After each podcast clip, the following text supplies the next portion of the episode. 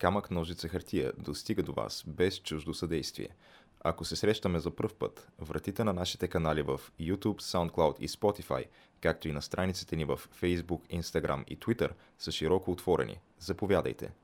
Ако вече се познаваме, добре дошли у дома!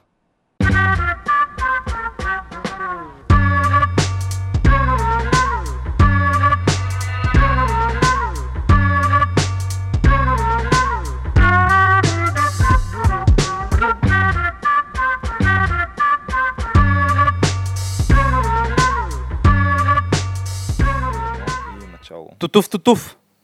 Отлетяхме, отплавахме. Е, тутув, тутув е влака, е. Потеглихме. Да, как се казва за потегляне на влак. Просто май е потегляне. Потегляне, нали? Защото теглиш. Реално, виж, нали, той влече и тегли. Ага. Знаеш, че интересното е, че единствената друга сродна дума на думата влак в български език е облак. Как така облак е на... Ами, защото и той се влачи по небето. Това сега ли го измисли? Не, бе, не съм го измислил сега, мога го провериш, ако не ми вярваш, наистина. А, даже който иска може да провери със сигурност. Но в смисъл, морфемно ли беше нещо такова, но общо взето от един корен са. Облак и влак, колкото и странно да звучи. Ама, тъй, че да, потеглихме отново. Случиха се много неща. Ами, всъщност даже не са се случили чак толкова много неща. По-скоро те са някакви такива международни хепанинги, които... А, Е. сега, защото последните ни няколко епизода говорихме повече за нещата, които се случват в България. Да, някакви нас снимки, работи, избори, да.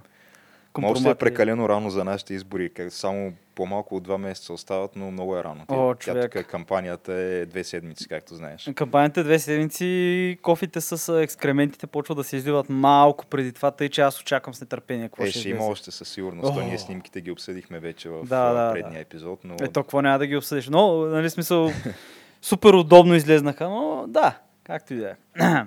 Та, наистина се случиха много неща в международен аспект и аз искам да започнем с нещо, което между другото е доста далечно и просто искам ти кажа, че от сега няма какво да се безпокоиш. Няма какво да се притесняваш, няма място за притеснение. аз днес като цяло не се чувствам особено притеснен, откъдето съм станал сутринта. ти Еми, много това е уверяваш, новината от преди май, от вчера, или от снощи, или днеска, но е имало експлозия в а, а, Руския институт в Новосибирск а, Вектор, който той занимава с а, биотехнологии и биооръжия. В смисъл, но няма място за притеснение. Сега газова експлозия, там било е плануван ремонта на експлозията. Нали, и това, че нали, в този институт се държат там едрата шарка, чума и някакви много други такива подобни неща. Ема то там е студено, те, ти- тия вируси не могат в такава среда, според мен, да върлуват. Да, бе, няма никакъв проблем. Аз това ти казвам, няма какво да се притесняваш. Да, това е няма- просто е те, те междувременно. Смисъл, експлозии стават всеки ден в някакви Аз освен това шарка съм прекарал вече. а, Е, това е едра шарка, геш, това е друго нещо. В смисъл, от, от твоята шарка и другата има разликата. е. Да, от едната се умира, от другата по-рядко сравнително. Да, доста по-рядко. Еми, добре, значи да съм спокоен, викаш. Няма никакъв проблем, човек. Също, нали, и нищо, че оня залива там в Северно, в Барен, в Бяло море, тяхното Бяло море, М. са го а, затворили заради радиацията, но също трябва да бъде спокоен, няма никакъв проблем. Тя се отича. Е, всичко е, всичко е наред там. Под контрол е ситуацията. Няма, да, да. Да, продължаваме напред. Аз нямам никакво съмнение, че се е овладели. О, всичко е овладяно. Еми, добре, то ние имаме няколко неща, които се развиват долу-горе в един и същи регион на света. Така че, ако искаш, може тях да ги отметнем от списъка първо. Добре, може би започнем с информа... новината, която е така най-кратка според мен и а, най... Не мога да кажа, че просто дори съм изненадан е, че в крайна сметка ЦРУ след години опити успя да убие сина на, Обя... на Осама Бен Ладен. А той, той реално, защо е бил обект на интерес? Просто Защо- защото той е наследник на Наслед... баща си, Наследника на на... Алкайда. Да, да. Ма то Алкайда, първото, което е изобщо релевантна ли е още? Абе, Абе... на хартия сигурно има, съществува, там има някакви такива подразделения, но те мислят, че като цяло бяха освоени от исламска държава. ама не, Алкайда в Сирия беше освоена от и Ирак. М. Беше освоена от Ислямска държава, но Алкайда като цяло не и даже в смисъл Абе, били си усилили позиция, абе, били доста по-добре, отколкото последните години, доколкото знам. В смисъл, това го четах преди един-два месеца. А, той беше наследника след а, Залахир ли беше, какъв беше он е другия? който беше след Осама Бин директно. Забравих. Вече не, не мога. Те бяха много, много паднаха, знаеш. Стават такива неща в, в, в, тая, в този бизнес, случват се. И в крайна сметка той е бил елиминиран в района на Афганистан и Пакистан. Това е официалната сводка, която... Е, това е един доста такъв стеснен район. Аз веднага бе, почти, почти си го представих точно къде се е случило. Нали, нали, в смисъл... Сега, верно, територията е 20 пъти колкото България май общо, нали, Пакистан и Афганистан, но, но, няма проблем. И това беше, всъщност и това съобщи Доналд Тръмп. Ба, бачи Доналд. Еми, сигурно е станало в... Т- сега повечето хора си представят, Пещера. може би някаква пещера, нещо такова скрито, но най-вероятно е станало просто в някаква четириетажна вила с басейни, палми и така нататък, Да. както беше с самия Осама. Да, до най... В да, покрайнините на голям град. в покрайните на града до Висшата военна академия на Пакистан, в който града се води с супер добра охрана от тероризъм и такива неща. Да. Където живеят само избрани хора. Е така, че да, по един или друг начин случило се, значи още един терористичен лидер по-малко. Еми да, ма какво то друго въпрос е- да кажем по въпроса. смисъл, това много ми харесва. Някой го беше... Смисъл, той беше в, на гости в а, Джо Роган, беше Майк. Кой Хамзали? Не, не, а, Хамза, представяш ли се? Не, беше Майк а, Бейкър ли беше? Той е един агент на ЦРУ. И човек е бил дълги години в Афганистан и насам натам. Е по тия периоди, точно като са презели даже това. Тора Тора ли беше? Или Бора Бора. Забравих едно от двете. Едното беше курорт, другото Бора беше... Бора е курорта, Да. значи трябва да е друго. Тора Значи, Бора. Тора Бора. Да, Е, по средата между Да, двете, точно да. по средата. И той всъщност е бил там в момента, в който са го превзели. Нали? Реално е разказал някакви неща там, как е вървял. И това, което обяснява неговата дума е, че ти сега не може да спреш ислямския терори- тероризъм, нали, с, като убиваш някакви хора, обаче това не означава, че просто не мога да опиташ нали, да вкараш един чисто сърдечен опит. Нали, смисъл да избиеш достатъчно хора и да видиш дали ще се получи. Смисъл, понеже то, ако има някакви предпоставки, ще си излизаш. Има някакъв вакуум, ще излизат лидерите. Но, както виждаме, не е задължително да бъдеш някаква малка организация, за да направиш някаква щета. Даже виж какво се случи сега в Саудитска Аравия, нашите любими приятели. А сега то това, което се случи в Саудитска Арабия, пак тук, понеже източниците, които аз следя, както знаеш, те, те са малко пристрастни, понеже Факт. Те обявиха, Аз че е следя. Иран, нали? Да, аз следя Бен Шапиро, но вече когато стане дума за такъв, този, неща, които се случват в този регион конкретно, Винаги е Иран. винаги с така в смисъл слушам го, обаче имам едно на ум, че най-вероятно не е точно така, както той го представя, защото той, както знаем, е евреин, съответно пристрастен е и винаги за нещо такова първо обвинява Иран. Той даже без кой знае какви доказателства, защото то не знам дали има някакви доказателства Няма, и улики няма, като няма цяло. никакви улики. Въпросът е, че той, той реално осъзнава, че няма улики и казва обаче то в този регион, кой друг да е освен Иран? То няма друг, който има тия възможности. Да, бе, да, бе, само пом- помниш ли как пък преди един-два месеца имаше едни случаи с едни ракети по едни кораби? А? Да. Не, бяха дрони. Дрони, които се удряха в кораби и обявиха, че е Иран и че са използвали подводна мина. А, се А. оказа, че всъщност е дрон. То в случая тези удари, които са направени по това, което е ударено, са някакви саудитски съоръжения за добиване на петрол. Нали? Не, такова. това е рафинерия. Тази Да. ре... Реално 5% от световното производство на петрол беше съборено с помощта на два дрона и, да я знам, една труба бензин и колко експлозия. В Смисъл, образно Ето казвам. там като цяло не ти е нужно много, за да предизвикаш експлозия да, на да, такова като място. цяло нямаш нужда много, но вкарали са, използвали са два дрона и аз това, което забелязах от самото начало, в смисъл не е нужно да са иранците. В смисъл, нищо не пречи да са те. Нищо не пречи да са те, обаче както, както с предния случай с корабите, които ги удряха, М. някой ги нападаше, където казаха, че е подводна мина, нали, и всъщност той е собственика на един от корабите, който се е возил на кораба, когато кораб е бил ударен, каза, не бе, нещо се летеше и се удари в нас. Нали? То е някакъв камикадзе дрон такъв. Еми да, да, в смисъл той... Е добре, в случая, защото да, разбрахме откъде аз съм получил информация, ти откъде получи информация и каква беше информацията? Не, не, виж, аз как, какво почнах? Аз първоначално видях в Reuters, първата новина беше в Reuters, буквално може би 20 минути след като се е случило, беше вечерта май.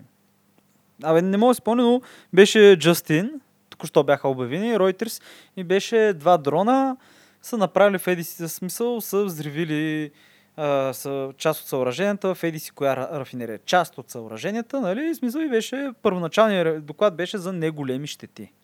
Това беше първоначалният доклад. Значи, представи си, това е преди да изгасят пожара, най-вероятно. М. Още.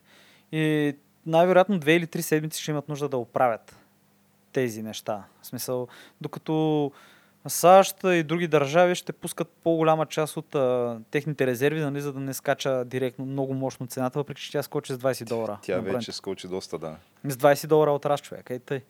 И, и, знаеш, и това беше от Reuters първоначално. Четах също така CNN, BBC, а, четах Sinhua, където съобщението беше просто Reuters, каквото М. Reuters казаха също, нали, без някаква оценка и така нататък. И виж какво беше интересно. Четах го това и изведнъж, постепенно следващите един-два дни, атаката от дрон атак стана sophisticated дрон атака. Нали, такава смисъл, която за да я направиш трябва да си държава едва ли не. Трябва да имаш То нещо. според мен не е толкова просто да удариш някакво такова съоръжение. Да, изисква си най-вероятно планиране, координация и така нататък. Аз мисля, че не е така. Аз мисля, Мислиш, че... че В не е смисъл, кой от-. Да, аз отдавна това го обяснявам. Смисъл, още от миналата... По-миналата година за дроните, колко, колко му коства някой свой две турбит бензин, нали, да вкара един голям дрон на един стадион, примерно. Смисъл, кой ще го спре? Как ще го спрат?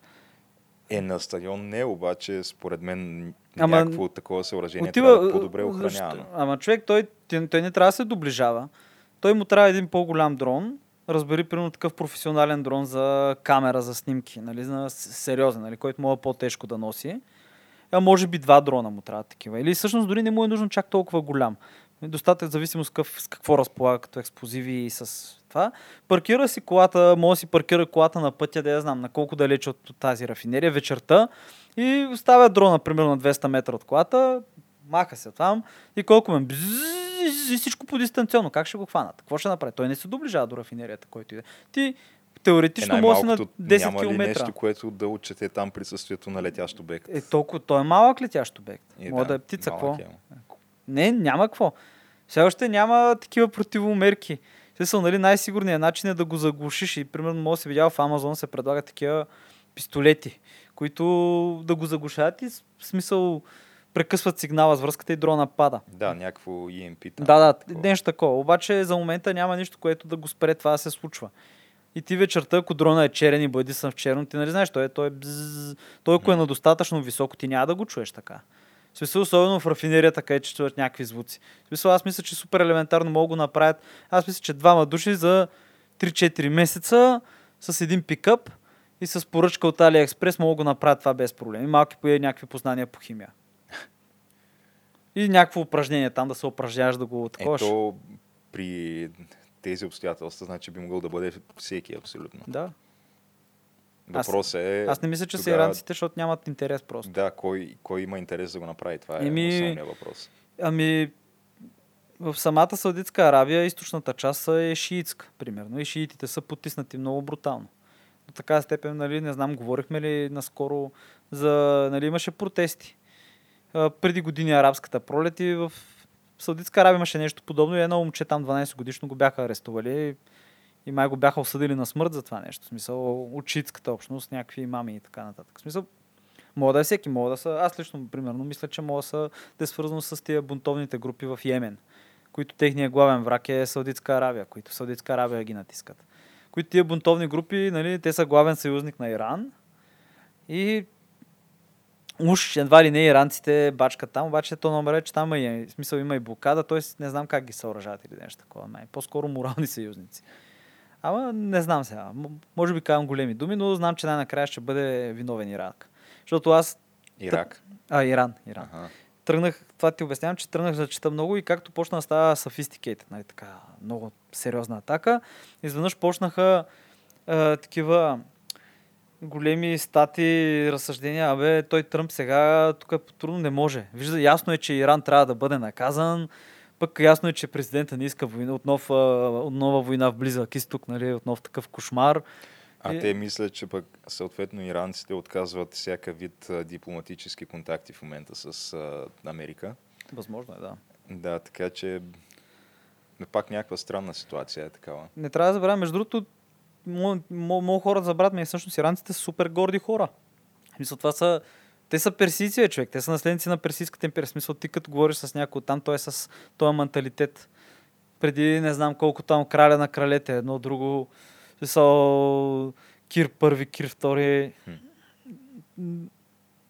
Имат, имат си го това нещо, като народен менталитет.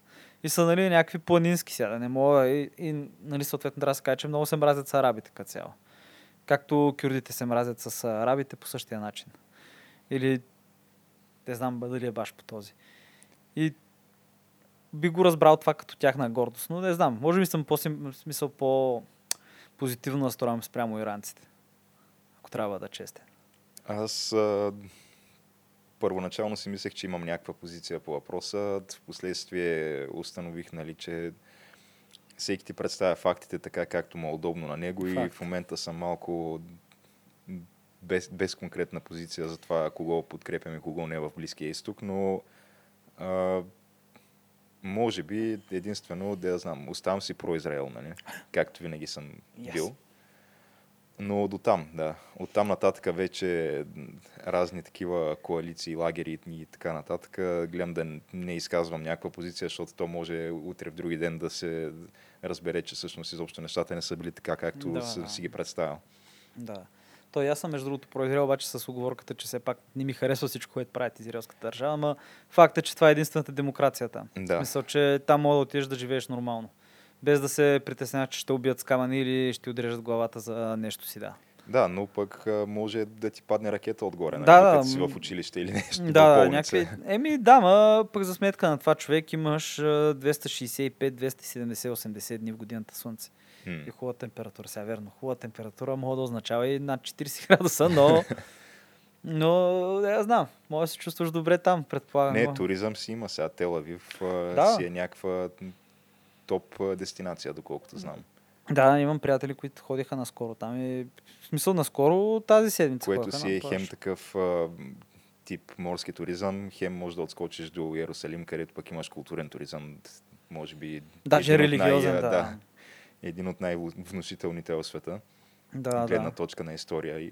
Но да, Абе, това, което според мен за тези полуката, която трябва да се вземе, то никой няма да се вземе постепенно, но за тези атаките с дрон сега на рафинерията, че това е просто една нова страница.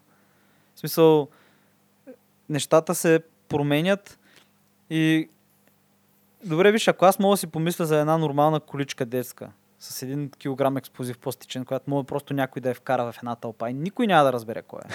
Никой. Да. Разбираш, смисъл ти мога смисъл мога да вземеш от тия големите колички, дето имат а, 800 метра обхват, братче.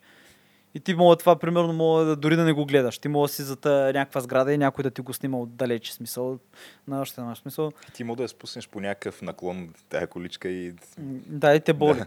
Смисъл, вече ня, нямаш нужда реално да сложиш жилетката и да се зривиш.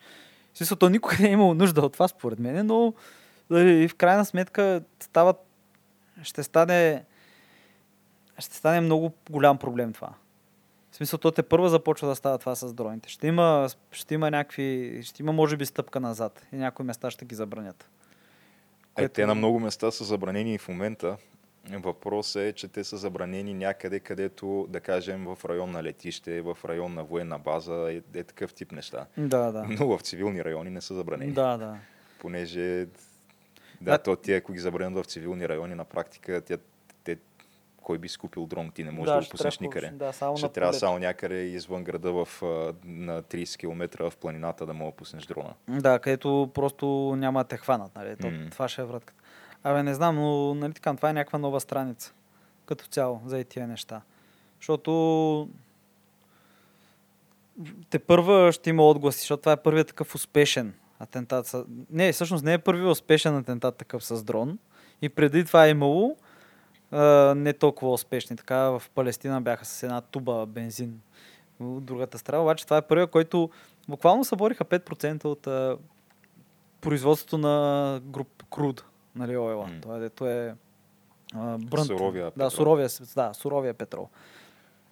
Което, абе, не е малко е. Еми, не, ама виж сега, за сметка на това пък електрическите автомобили, тротинетки и, и така нататък стават все по-масови, така че почваме да сме по-малко А, да, ти чули за най-новата професия в София? Коя? Джу, джусър. Това какво означава? Геш не си чул за джусъра ли е човек? Да не е няк... Това е Това, който... е, това е човека, който зарежда тротинетките на тия зелените лайм ли бяха? Какви бяха? И това са джусърите човек и всъщност 80% от тия случаи, в които обвинявали някакви хора, че са крали тротинетки, дето снимали някакъв с багажника с 5 джуса, такива скутера, всъщност той човек е бил джусър. И той се прибира от работа, прибирал там тротинетките и на следващия ден, като ходи на работа, ги връща обратно. Еми, да, все някой трябва да го върши това. Все някой трябва да го прави това, да. И между другото, още една компания, Бърт, стъпи на Софийския пазар за тротинетки. Може да си им видял тротинетките, където пише пет- първите 15 минути безплатни. Не, баси якото. Да, човек. Трябва Регистрира да се възползваме докато е време. Еми защото- да, регистрира се, кредитна карта, ЕГН, не, ЕГН не знам всъщност дали трябва, ама картата там за паричките. Тъй, че Е, при все затягането на регулациите срещу тия тротинетки, където вече им забраниха, те нямат право да карат по пътищата, Еми, автомобилните. човек, но... Съответно, май нямат право и по тротуарите. Не Човек- знам дали имат право по велоалеите, то какво им остана, нямам идея. Еми да знам, мога да е някакъв стадион да отидеш, това е. Ама, а, то, по, кой ще ги спре по тротуарите? Те колездачите нямат право. Ама, а бях видял много често, прибирам се, смисъл, като съм се прибирал от работа човек, примерно и по Цариградско.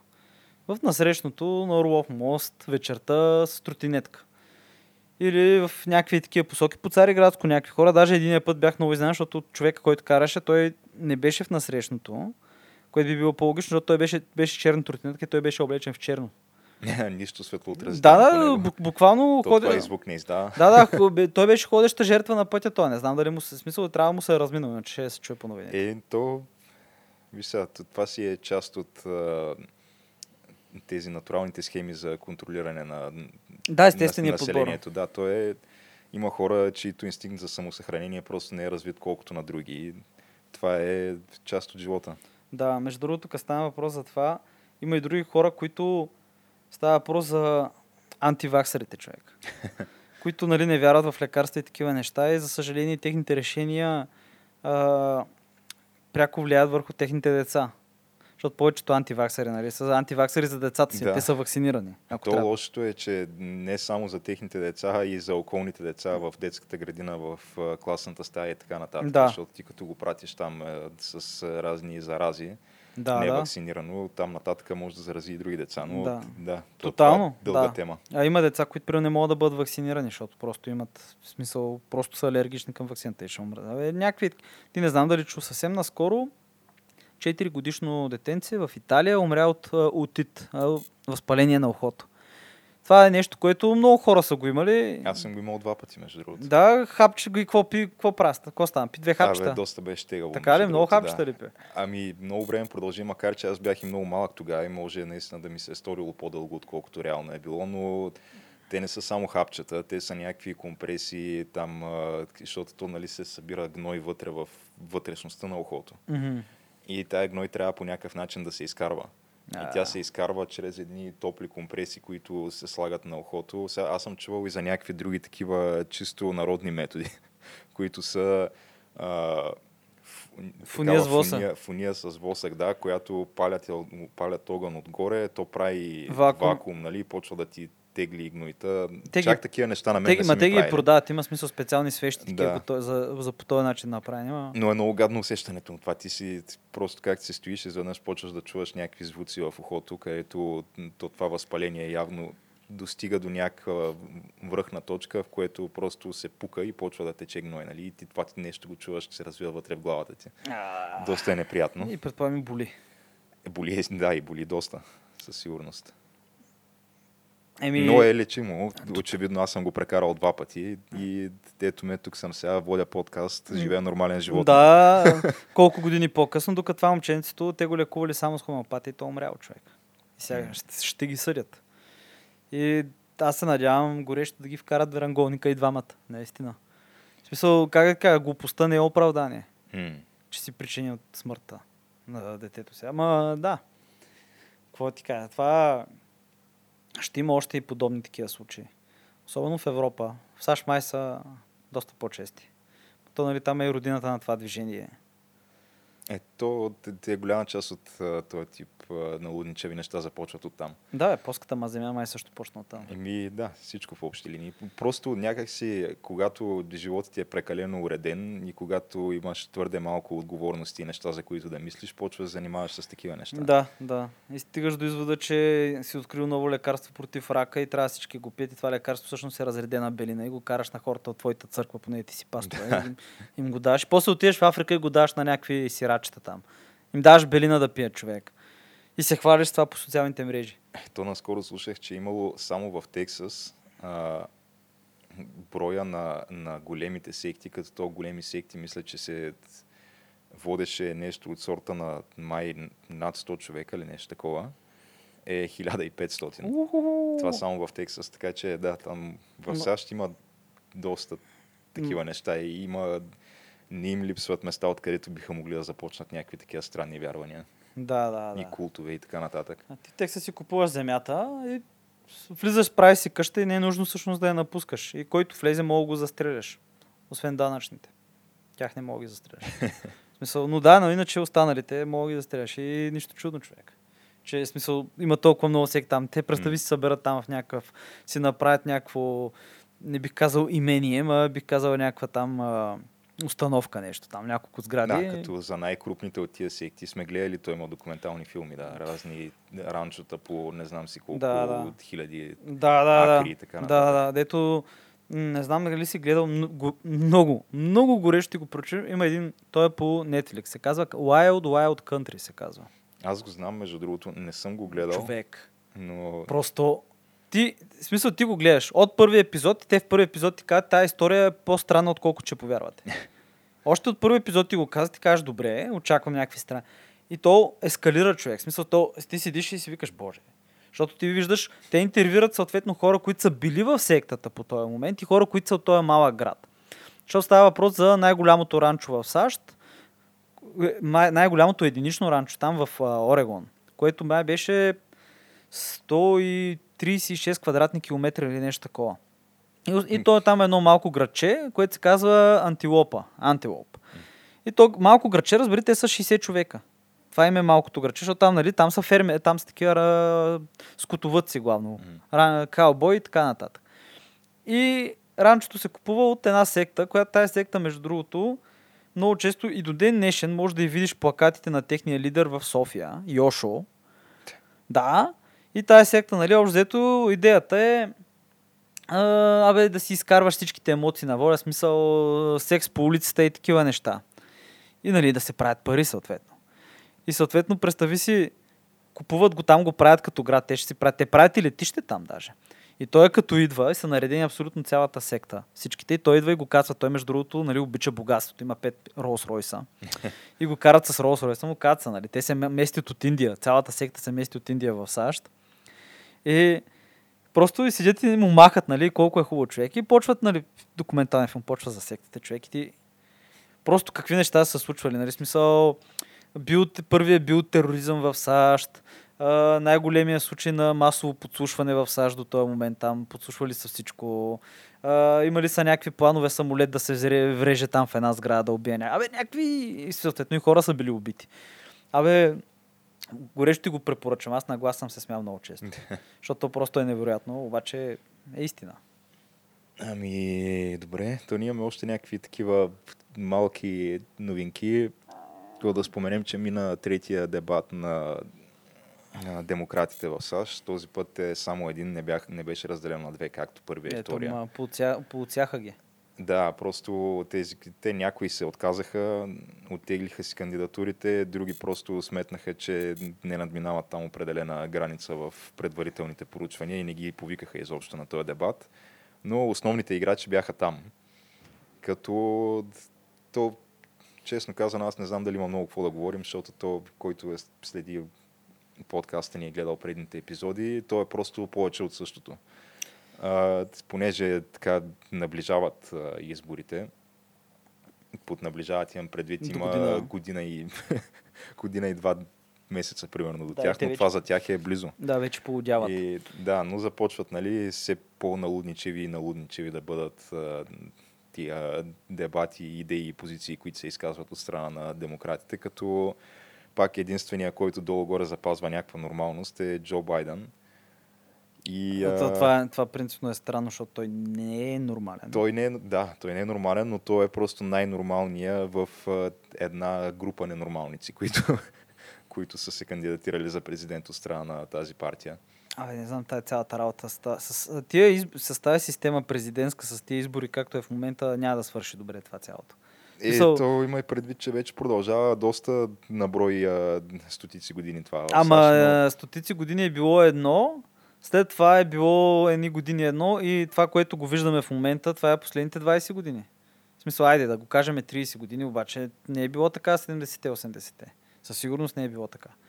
В смисъл, в момента да се почна толкова по-рано и новинарският цикъл е минал по-бързо е станал и трябва да фанеш новинарския цикъл. И смисъл това е нещо, което го гледаме в момента. Геш, това не е било преди така. Да, сега не мога да кажа със сигурност дали в миналото кампанията е продължавала толкова време, защото тя сега продължава две години, мисля.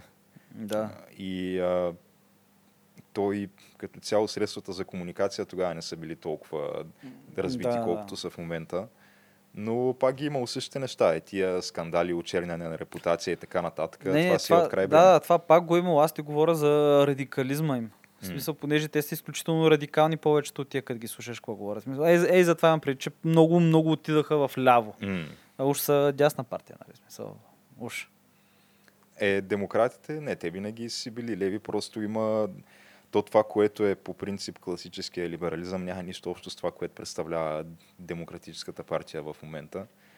А, понеже те вече отиват към наистина много крайно ляво и даже вече открито се говори за социализъм, така че... Да, за, да, смисъл... За какво говорим, да? Не, верно е, че имат някакви чудовищни проблеми с здравеопазване и така нататък и че супер неефективни са им някакви системи, като на смисъл здравеопазването има и на страна на третия свят. Смисъл, това, това просто дори спор няма. И смисъл плащат 5 пъти повече, взимат също, което взимат примерно кубинците, брач. А, куби... Не, 10 пъти повече от кубинците, кубинците получават също и то почти безплатно. Сега верно не в смисъл без най-големия връх на технологиите, се се отнася до Куба, но то в много случаи теб не ти трябва големия връх на технологията, като да я знам, като имаш да я знам, апендицит. И после няма нужда да плащаш 50 000 долара за това, че си бил два дни в болница. Така е, да, скъпо е, но да, то това е някакъв пак не, не, доста, това, доста това, дълбока да, тема отново. Това е защото... дълбока тема, трябва те, възможно е да, в смисъл след като има работещи такива системи на други места, да.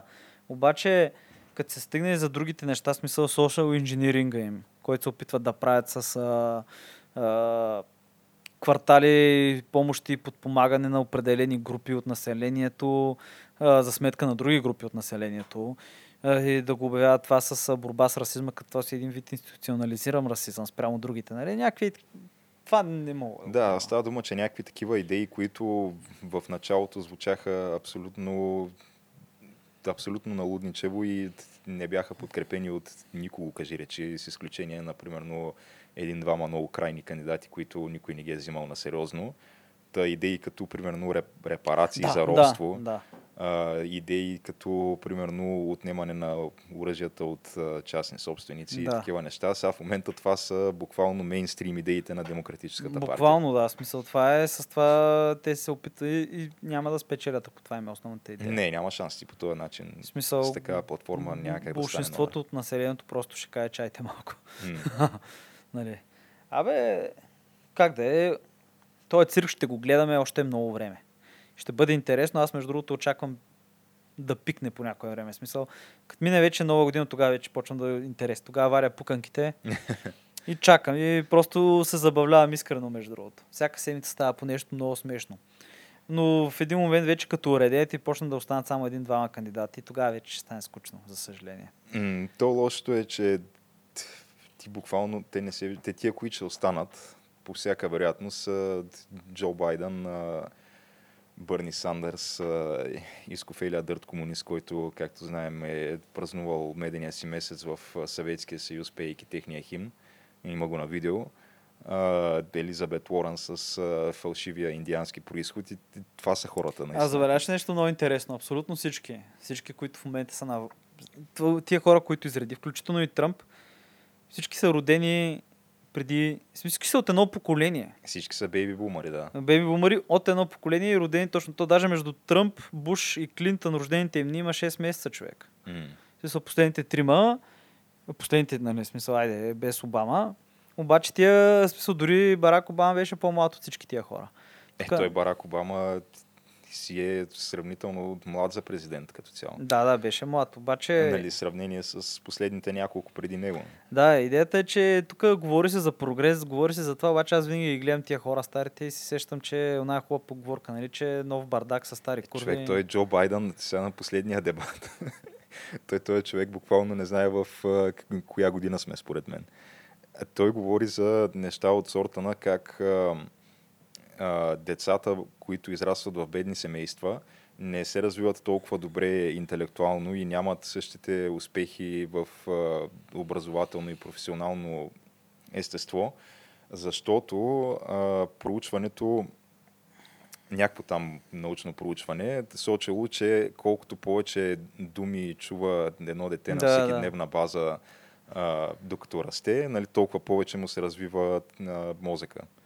А, затова те трябвало да чуват повече думи и как може да се подобри това, трябвало да им пускат а, грамофона да върви по, през нощта. Грамофон, нали? Той каза тая дума, рекорд плеер. О, да. Рекорд плеер и още нещо, не знам какво беше другото, но две такива технологии, които не, не се използват вече от много време, но той в неговото съзнание, нали, по този начин работят нещата. Да, не говорим, че той призоваваше някакви хора да, да се обаждат на някакви телефонни линии да изразят подкрепата си. Въобще технологии, които са 20-30 години назад в миналото. Еми сега, мога го извиниш човека, не е първа мода. всеки, който иска да се присъедини към нашата борба, да набере 0-0, да еди колко си там, тире Байден, примерно. Нещо, което Той, той го е те хората ползват вече, дори вебсайтове не ползват, ползват социални мрежи, Twitter и така нататък. Да, между другото, аз така замисля. Той човека призовава да звъниш на някакви телефонни линии, което е скандално, наистина. Абе, какви хора... Виж, че е забавно поне мен. Аз не, той е се- наистина, той е много забавно, да, той е като Ще бъде много смешно, ако той стане президент, между другото. Не, Едновременно как леко, да стане. Един леко плашещо, тия- ама ще бъде сме. Аз бих се смял. Всеки от тия ще бъде тотално унищожен от Тръмп в а, вече General Election. Да, колкото и странно да е, но да, аз, и аз мисля по същия начин. Тръмп просто ще ги срита. Мгм. Наистина ще ги изяде. Ако не вземе, че нещо не зададе Бог до тогава, бе, ще видим. Има време, ще го гледаме и аз предлагам с това да приключваме. Геш, че ние тук почнахме да се Да. заговорим за някакви такива странични неща. То, в смисъл, то не е странично точно, а мога много да си го говорим за това. Ами да, така че Който ни е харесал, може да сподели, може да хареса. Може това, тези неща, да, а, всеки път, които призоваваме за тях, но преди да направите тези неща, все пак имаме и цяла втора част от епизода с а, нашият най-нов и актуален гост, с Да, който да, ще да. ви запознаем след кратка музикална пауза. Да, До след малко. до след малко.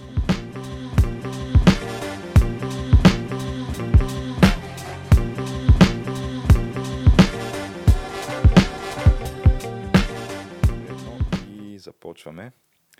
А, завръщаме се след кратка пауза с най-новия гост на Камък Ножица Хартия, Борис Христов, който а, има една така доста интересна, може би под някаква форма може да кажем нетрадиционна професия.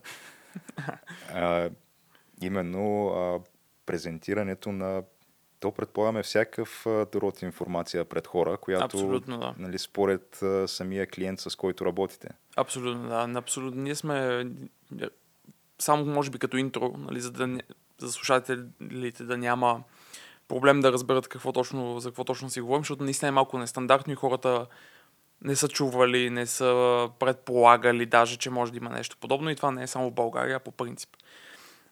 Аз ръководя презентационна агенция, като под това, под думата презентация, важно да се отбележи, че ние не правим, не се занимаваме с това да създаваме лога, примерно корпоративна идентичност, както се нарича, нали, писалки, папки, вебсайтове и така нататък, без да се подценява критичността, важността на всичките тия елементи. Визитки и всякакви такива неща. Агенцията се занимава само и единствено с изграждане на презентации. Ние помагаме на клиентите ни да напишат, нали, да създадат историята, това, което ще казват. След това го хвърляме това цялото нещо към дизайнерите ни. Дизайнерите го правят да изглежда, и всеки е виждал е пуска презентация от гледна точка на визуалната част. Ние правим и тази част и след това много често работим и с лектора, как точно да изнесе всъщност презентацията. Та, да, в твоя, в, в реда на мисли на това, което ти тръгна казваш, да, независимо от клиента, независимо от индустрията, ние подготвяме такъв тип презентации за тях или ги обучаваме как те самите може да ги, да ги създадат за себе си. Той това е, което ми стана интересното, понеже нали, то всеки, предполагам, на всеки се е налагало да прави презентации Някаква от една форма, или да. друга форма, да, дали ще М. дори за а, някакъв проект в университета, дали ще е за дисертация, защита на дипломна работа и така Абсолютно. нататък. Въпросът е, че не бях а, наясно, че съществува такова нещо като агенция, която ти помага да се подготвиш Да. точно за въобще всичките аспекти, свързани с тази, тази презентация. Да, да. Рядко е наистина и хората винаги, дори включително хора от бизнеса с десетки години опит в, нали, в този свят, в корпоративен, стартъп свят и така нататък, много рядко казват, нали, че са очаквали да има или че знаят, че има или че предполагат, че има и така нататък. По-скоро ги изненадва, че има организация или екип от хора, които се специализират само в нещо подобно. А то предполагам ти си един от основателите на Да, тази аз агенция. съм, аз съм основателя на компанията всъщност, но то цялото нещо се случи напълно, то се случи като с всяко нещо, според мен, от този тип. То се случи на абсолютен базик това цялото нещо и аз просто го пробвах, за да видя какво ще стане, нали? за да не ме е яд, ако не съм го пробвал и след това в последствие, нали, буквално преди 2-3 дни а, на 8 септември, всъщност компанията стана 4 години. И сега вече сме 6, 6 души, по време даже бяхме 8. И сега даже търсим, търсим седми, мислим, че сме го намерили, майде да видим, как се казва. Тоест, той е започнал, предполагам, като някакъв вид проект, с който сте се занимавали в началото в свободното време. Абсолютно, да, да, абсолютно. Аз не съм, честно казвам, не съм от този тип, да, чак до такава степен рискови играчи, от гледна точка на това, че може да, си чувал, а и може и слушателите да са чували, че има хора, които като искат да стартират някаква компания, напускат всичко, зарязват всичко и стартират. Да, окей, съгласен съм, има такъв тип хора, адмирации за такъв тип персонажи, нали? Няма нищо лошо. Аз просто не скачам до такъв екстремум за това да, да не съм сигурен, че мога да живея, мога да, нали, да поддържам много базово ниво на живот и директно скачам в това цялото нещо. Планирах го малко по-добре и начинът по който го планирах беше, че работех по този проект след работно време. Като в същото време, като в същото време си заделях пари на страни. Нали, за да може, ако потръгне, и като напусна съответно място, в което работех, да имам едно количество пари, една сума, която да ми гарантира, че каквото и да стане, живота ми една година, година и половина напред е окей. Нали, не говоря за някакви ексцесии, нали, да ходиш къде ли не, да си купуваш какво ли не, не че някога съм го правил така или иначе. Въпросът е, че все пак имаш нали, някакви неща, които така или иначе трябва да бъдат покрити. Найми, всякакви такива храна, а, вода, т.е. базовите неща и базовите нужди на човек. Е, На мен ми звучи изключително близко и познато това, защото нещо подобно се опитваме да правим и ние, като Със сигурност. То, да, всеки от нас, но да, все още не сме стигнали до етапа, където можем нали, да си напуснем а, всеки дневната работа Да. на пълен работен ден, но да, в след работно време на практика цялото останало свободно време го влагаме тук, нали. Със сигурност. И това е единствения начин, иначе няма как да стане. Да, ами надявам се един ден, нали, ние да можем така да си позволим да, да, се, отделим. занимаваме нали, изцяло с това, защото то, това ни е в крайна сметка стремежа. А, но да, това са някакви бъдещи неща. Давайте смело и важното е да, важното е да, да инспирате да го правите това, защото ние, първо това, което ни позволи да направим този ход беше, че вдигнахме прекалено много шум според мен. В смисъл натиснахме много от гледна точка на маркетинг, от гледна точка на това да създадем много шум в, в пространството, нали, в социални медии, по сайтове. Аз лично, първо, за първата една година бях написал в нашия блог тогава. Нали, тогава бях написал 250 статии. Нали, което само за себе си, колкото и да е, той идва един момент, в който се получава едно натрупване което в един момент вече започва да набира сила, набира сила и оттам нещата тръгват. Така че продължавайте да си действате. Според мен и при нас е, ние до ден днешен го правим. Смисъл, ние до ден днешен продължаваме да натискаме от към съдържание, от към нещо, което да даваме на хората и така нататък. И малко по малко се чува. А то ти обясни, нали, че вие се занимавате с а, изготвянето на една презентация в общи линии в целия и жизнен цикъл, нали? от самото начало до края, Да, което абсолютно. то, поне аз си го представям като да включва изключително много неща, със сигурност повече, отколкото така всеки би си представил на О, да. първо, на първо време, нали, като чуе. Абсолютно. А, защото то самия дизайн нали, на дали ще е PowerPoint или някакъв друг вид да, прези, мултимедия. Да. такива, да. Това е една много малка част. Доста малка Даже част, да. бих казал, може би основното е по-скоро то зависи и пред, естествено, пред какъв брой хора ще презентираш. По-скоро какъв Понеже- тип хора. Да, е, то и Това брой- е, може би, най-критичното там. И брой и тип хора, но със сигурност а, си трябва и някаква конкретна психологическа нагласа, за да може цялото нещо да се случи добре. Вие с този тип, а, с психологията на цялото нещо, помагате ли на клиентите? Значи ние работим с, ние работим с нашите клиенти в, както ти каза, в целия жизнен път на тая презентация. Тоест, от създаването на това, този човек какво въобще трябва да каже, как да го каже, кога да го каже и така нататък. Така се построява всъщност историята на презентацията и въобще как ние комуникираме определен тип послание. Това не всеки може да си го представи, буквално като си представя един голям лърдовски файл с текст вътре. Буквално. В смисъл това е едно да разпишеш една история. В момента, в който знаем каква е историята, какво е посланието и така нататък, там, там също има изключително много психология. Нали? Ние го наричаме този компонент история, нали? или от, нали? от английски истории. При нас в презентационния свят има три компонента, нали? да започна от там. Между другото, за всеки трябва да го има предвид, който презентира, че има три компонента, които трябва да играят синхрон. Ще ви дам пример какво им означава това. Имате така нареченото story, т.е. какво казва човека или лектора или лекторите на сцената.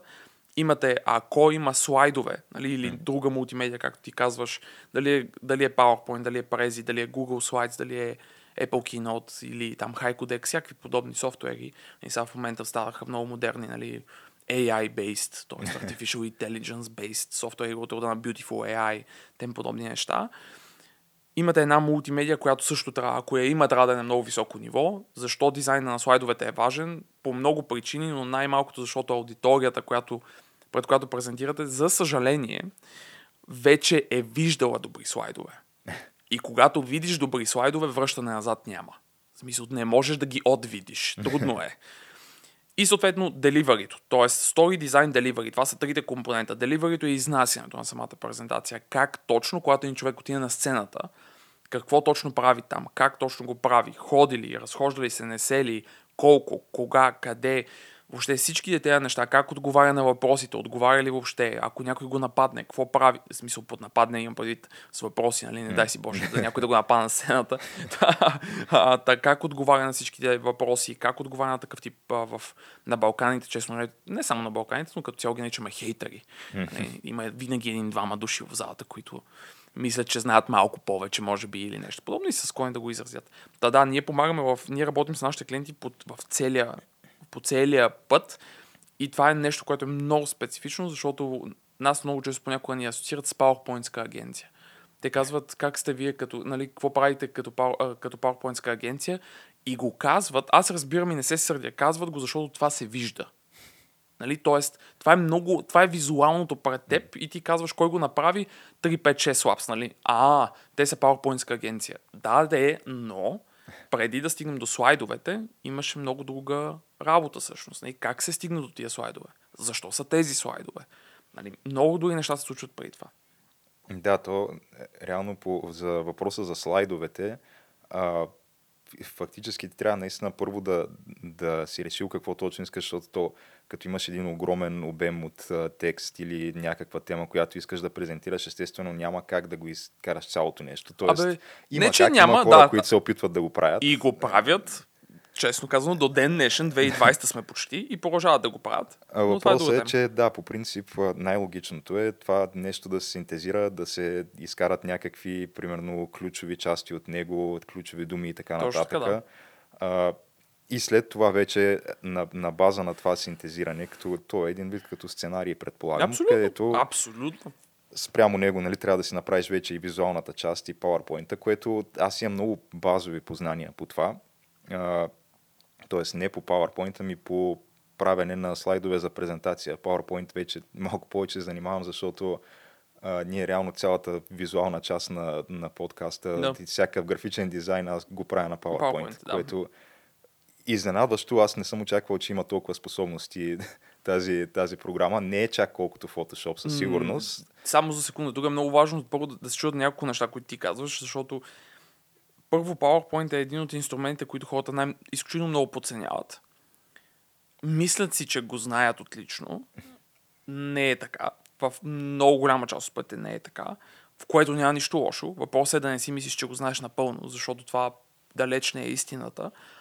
И второ, да, той не е Photoshop и никога няма да бъде. Обаче замисли се обратното какво е. Означава ли, че трябва на сцената, когато отидеш на сцена като презентатор, защото в крайна сметка PowerPoint е обвързан с презентиране, независимо, че може да го използваш за социални медии, за репорти, за За графичен дизайн, за какво се сетиш да, линии, графичен дизайн и така нататък. Означава ли това, че ние по тази логика трябва да казваме, окей, ми той Photoshop не става за презентации, не мога да излезе на сцената и да си пусне Photoshop, нали? Смисъл, как ще презентираш с Photoshop? Кажи ми, нали? Тоест, двата, те са инструменти. Нали? Хората трябва да разберат, че това са инструменти, както и другите презентационни инструменти. Нали? Ту, а, там, на Google Slides и тем подобни. Това са инструменти и всеки инструмент може да направи нещо. И ти на базата на това какво ти трябва, трябва да избереш най-правилния инструмент за теб в тази конкретна ситуация. Това е както с Сава. В момента нали, продължават битките между, нали, особено сега, когато го записваме, нали, Apple и така нататък. И, о, iPhone не знам си какво. О, не, не, не, Samsung не знам си какво. Хора, и двата телефона са брутално добри, нали, и двата производителя са брутално добри. Въпросът е какво ви върши работа на вас конкретно, нали. Това е вечната битка, просто никога няма да умре и много религиозно се стига в някакъв момент което е според мен винаги грешно. И ние имаме клиенти, които казват, задължително трябва да използваме Apple Keynote. Защо? В смисъл, не може ли да е Google Slides? Ми, не, не, не. А, ние не знам си какво не... Ма, той, вие давате си сметка, че Apple Keynote не може даже да постигне това, което вие искате. А, как така не може? Еми, ето, нека да видим. Так, так, так, так. Да, дълга е, дълга и уморителна тема е това сигурност.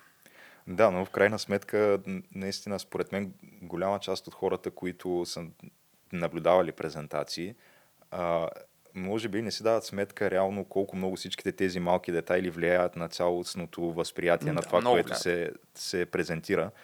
А, понеже всеки е бил на някакви презентации, които са сухи, скучни и просто някой ти е сложил един черен текст на бели слайдове и, и реално това, което говори е едно към едно с това, което пише Да. на слайда. Това е най-лошия вариант. да, и ти, ти просто още на третия слайд вече ти почваш се прозяваш, доспиват се и така Да. нататък.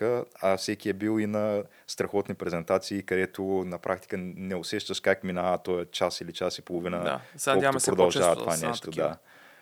И наистина разликата между едното и другото е фактически някой като вас, който се занимава с това и знае наистина кои са тези неща, които правят разликата между скучната презентация и добрата презентация. Абсолютно, абсолютно. Или някой не просто като нас, или някой, който сам за себе си е вкарал целенасочено внимание, усилие и е искал и е разбрал, че първия вариант, за който ти говориш, не работи и е казал, аз не искам да бъда в този първи вариант. Нали, не искам моите презентации да предизвикват на третия слайд някой да се прозява в залата. Не ми харесва това за мен самия като презентатор. И е взел някакви мерки, прочел е някакви неща, пробвал ги е, видял е какво става, коригирал се е пак и така нататък. И както всеки един процес, който искаш да се научиш на нещо ново. Нищо, нищо ново под слънцето, честно казвам. То предполагам всичките тези неща са разглеждани в научни трудове и така нататък, от гледна точка на това как най-ефективно се предава някаква информация, така че да може да бъде съответно пък освоена от аудиторията. Абсолютно, да, и продължават. И продължават да се разглеждат за поради проста причина, че, че в момента технологиите позволяват на изслед... да ги нарека researchers, изследователи, малко трудно понякога с български думи, за съжаление, което е мой проблем, честно казано, но много, много, продължи, много се развиват технологиите и особено ам, как се казва на български, невропсихология, мисля, да, където можеш вече да поставиш някой в тези fMRI, които се водят ядрено-магнитни резонанси, тем подобни неща и да пробваш и да видиш съответно, когато казваш или когато презентираш определен тип информация, какво се случва в мозъка буквално на човек, нали? колко части от мозъка му функционират, всякакви такива удори, които в момента ни дават много нови знания за това как ние като хора възприемаме информация и на базата на това да, нали, да направим корекции към това да използваме най-ефективните методи.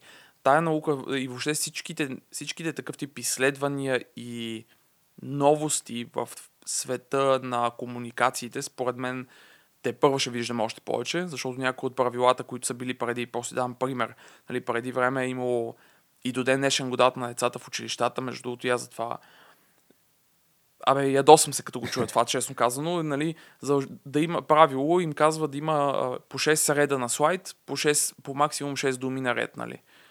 И това Така някога е. е било, да, и това някога е било като, нали, като дава и в, нали, в тази посока се цели, нали, което е безумно, ако замислиш. Това е, това е абсурдно, просто си го представете визуално как изглежда. 6 реда текст, с 6 реда, а, с, а, с по 6 думи на, наред. то- Той като цяло е малко глупаво според мен да се стандартизира нещо. Да, да, да, Така абсолютно. че без значение е какво точно презентираш да влиза в... В някакъв този кълъп, формат, нали, да, да, в някаква рамка, да. Ти фактически можеш да имаш слайдове, къде да няма и нито една дума. И реално Факт. пак И да това грешни ли ги прави? Със сигурност не, според нали, мен. Да. И, и това е много интересният казус в този свят, защото всеки си има някакво мнение. И, а пък, примерно в корпоративния свят е много интересно да видиш как хората се плащат от това колко слайда имат. Е много забавно, нали? Как така ние имаме, вика, 50 слайда, а пък имаме 20 минути или... Ние наскоро правихме една, не наскоро, преди 6 месеца вече, правихме една презентация за една компания, която спечели доста пари от Lufthansa и съответно там за 3 минутна, 3 минутна презентация т.е. 3 минути на сцената нашия, нашия клиент, за 3 минутна презентация той имаше към 20 няколко слайда. И когато го покажеш това първо на корпоративния свят, те казват как е възможно даже това. Тоест, как така, това е прекалено много. М- кой казва, че е много? В смисъл, как дефинираш много? Защо е много? Аз съм виждал ефективна презентация за 3 минути с за, за 3 минути с 20 няколко слайда, виждал съм за 3 минути и с 2 слайда. Кое е грешно? И двете са си постигнали целта, комуникационната цел. Нали? Кое е грешно? Ми не мисля, че има грешно въобще. Защо да има... Защо поставяме някакви рамки на такъв тип неща винаги? Малко е, малко е странно. Да, то още повече и самия брой на слайдовете, той за какво точно е показателен. Понеже Да, за какво ти можеш е да имаш показател? един слайд, който да е буквално да го покажеш за 2 секунди. Буквално. Понеже той, буквално. той е някаква картинка, нещо, което цели да предизвика, да кажем, конкретна реакция, дали ще е Буквално. смях, дали ще е някакво удивление и така нататък. Точно И така. минаваш към следващия. Точно така. Точно така. Никъде няма казано, тя, тая презентация не е пусната да върви автоматично и те, да кажем, да знаеш, че всеки слайд ти е 30 секунди. Точно така, абсолютно. Абсолютно прав си. Напълно си прав. Така че той броя не е показателен според мен за нещо. Да, в, в корпоративния свят, в големите корпорации се е показателен за това потенциално те спекулират колко, колко информация има на него и като чуят 25 слайда, те имат едно такова, нали, средностатистически един слайд при нас, имайки преди как ги правим ние слайдовете, ще отнеме 5 минути, нали? се комуникира. И затова, като чуят 23, да кажем, казват по 5 или по 2 минути или по 3, каквато има метриката там измислена. И съответно казват, ох, пф, това Два- ми звучи като... часа. Да, да, да, не е възможно, да. Отделно от това, нали, шегата на страна, има компании, в които когато презентираш пред борда, примерно, или пред си-левелите и така нататък, те имат правило. И това е много интересна дискусия също според мен, за, но за някой друг път, че когато ходиш пред тях да презентираш, трябва да имаш, ми... трябва да имаш максимум определена бройка слайдове. Да, първо, когато презентираш пред борда на една много прословута голяма немска компания в Германия, ам, когато презентираш пред тях, нямаш право да имаш повече от 10 слайда. Те така, буквално отиваш с това правило in mind. Нали? Има ли някой, който седи и ги брои, нали? О, тук вече са на 11 слайд, Това, това, е това, недопустимо. това е много добър въпрос. Моя много... Аз въпроса, който им зададох на хората, с които работехме тогава, беше по-скоро помислете внимателно, защо някой на толкова висока позиция, пред който потенциално се случват стотици презентации на месец, в един момент си казва, ако някой отново дойде да презентира пред мен и с повече от 10 слайда, го гоня какво се е случило, какво е видял този човек или какво вижда вече с продължение на години, че вътрешно за компанията, за която той може да контролира ситуацията, казва на хората, с които работи, няма как да ми презентирате с повече от 10 слайда. Какво е виждал този човек? Защо го прави това? И оставяме дискусията тук, нека всеки сам си помисли какво всъщност е виждал или какво трябва и на вас да ви се случи, че в един момент да ви писне до такава степен, че да създадете правило за това. Защото аз мога да ви кажа отговора, но това е също като с една от новините за, за дето мен започнаха да ме да ми я шерват на стената и така нататък във Facebook и LinkedIn, за това, че Amazon, в Amazon а, Джеф Безос баннал PowerPoint. да, баннал го е. Това- А, видяхте ли защо? А Нали? то това наистина факт ли е? Банал да, ли го е наистина? Да, да, баннал го е, наистина. По-интересното е защо го банва. Това е, това е много ключовия момент там. Той казва, че го замества с така наречените мемота, нали, които са текст, чисти текстове, за които, айде само да спомена, тая част от статията, нали, защото повечето хора четат само нали, хедлайна нали, в, на, на съответната медия и решерват. Нали, казват, ето, много ясно. PowerPoint е а, или Google Slides, или Apple Keynote е най-лошия софтуер на света, нали, и така нататък. Логично. Нали, той какво, какво казва там? Че в неговите срещи се идва с така наречените мемота. Добро мемо. Добро мемо. За да направиш едно добро мемо, средно в статията, която го пише, я пише в Business Insider, в Forbes, в Mashable, навсякъде. Пише, че по негово мнение отнема между 2 и 3 дни работа. Само ви хвърлям въпрос, само хвърлям въпрос и мисля, че можем да минем на, там. Колко от вас, които слушат в момента, познават хора, които работят в съответните компании, в които работят, които са отделяли три плътни дни работа в това да си подготвят презентацията. Айде да видим, кажете ми бройката или ми кажете ми процентно как го виждате и веднага ще разберете отговора на някои неща. И така че PowerPoint не е зъл, не е лош или Apple Keynote или каквото и да е. Те са инструменти. Тра, нали, както сте, ако, първо, ако на мен ми дадат пиано, не пианото е лошо. Аз не мога да свиря на него, независимо, че майка ми е пианист. Аз ако ми дадат пиано, не мога да направя нищо по въпроса. Това не прави пианото или рояла или органа кофти инструмент. Нали, PowerPoint е инструмент, Apple Keynote е инструмент, Prezi е инструмент. Въпросът е, знаем ли ние какво правим с него. Това е... Нека да спра тук то, просто. реално с това, което аз съм научил за, за PowerPoint, защото го ползвам наистина всеки дневно, а, аз съм убеден, че мога да направя такъв тип презентация на PowerPoint, с която ако не кажа на хората, никога няма дори да заподозрят, Че е това е PowerPoint. Да, Абсолютно, да. със сигурност. И то, даже, реално аз имах един такъв случай, понеже ти каза кол- колко от вас нали, са влагали три дни, за да си направят презентацията. Аз, когато си правих презентацията за защитата на магистърската ми теза, понеже там аз съм завършил магистратура в Швеция Супер. и там реално магистърската теза е малко, да кажем, че малко повече изискват, отколкото в това, Тук. което съм виждал нали, в България, да. Но вие сте на екипи от, от хора, нали, по, по двама Окей. души. И фактически а, аз се занимавах почти изцяло с това да изготвя PowerPoint, нали, от, отгоре на, на самата магистърска теза, нали, която сме писали. Сигурно съм вложил едни над месец само върху работа върху PowerPoint презентацията. Това, това като го кажеш някой от бизнеса, И- казват да, абсурдно направо. И го бях изпипал наистина, нали, по мое мнение и за, за онзи момент и за уменията, с които разполагах по това време, според мен почти до съвършенство. Имаше не само картина, имаше звук, имаше музика, имаше ефекти, звукови, Малко си всичко, трябва, да. ли? да. И накрая отивам да го презентирам това нещо и те ти дават, нали, ти си носиш само там флашка или каквото и да е. Да. си дали кофти И те ти дават компютър, на който, примерно, нещо Офис има някакъв проблем с... не знам дали беше с софтуера, с хардуера или какво, обаче, примерно, една трета от презентацията ми беше отрязана, изобщо не се видя на монитора, нямаше звук, нямаше нищо и наистина такова разочарование, което изпитах тогава, то е трудно да се опише с думи, като знаеш колко време си вложил Да. в това и накрая ти, те ти отнемат възможността да покажеш това, което си направил. Да, доста е, със сигурност. Мога да се асоциирам, аз бях правил нещо преди време, защото аз идвам от IT света. Първо и в IT света бях правил една презентация, която е за много тежка технологична тема. Просто самата материя е малко по-комплексна от стандартните. И ми беше хубаво да я визуализирам като...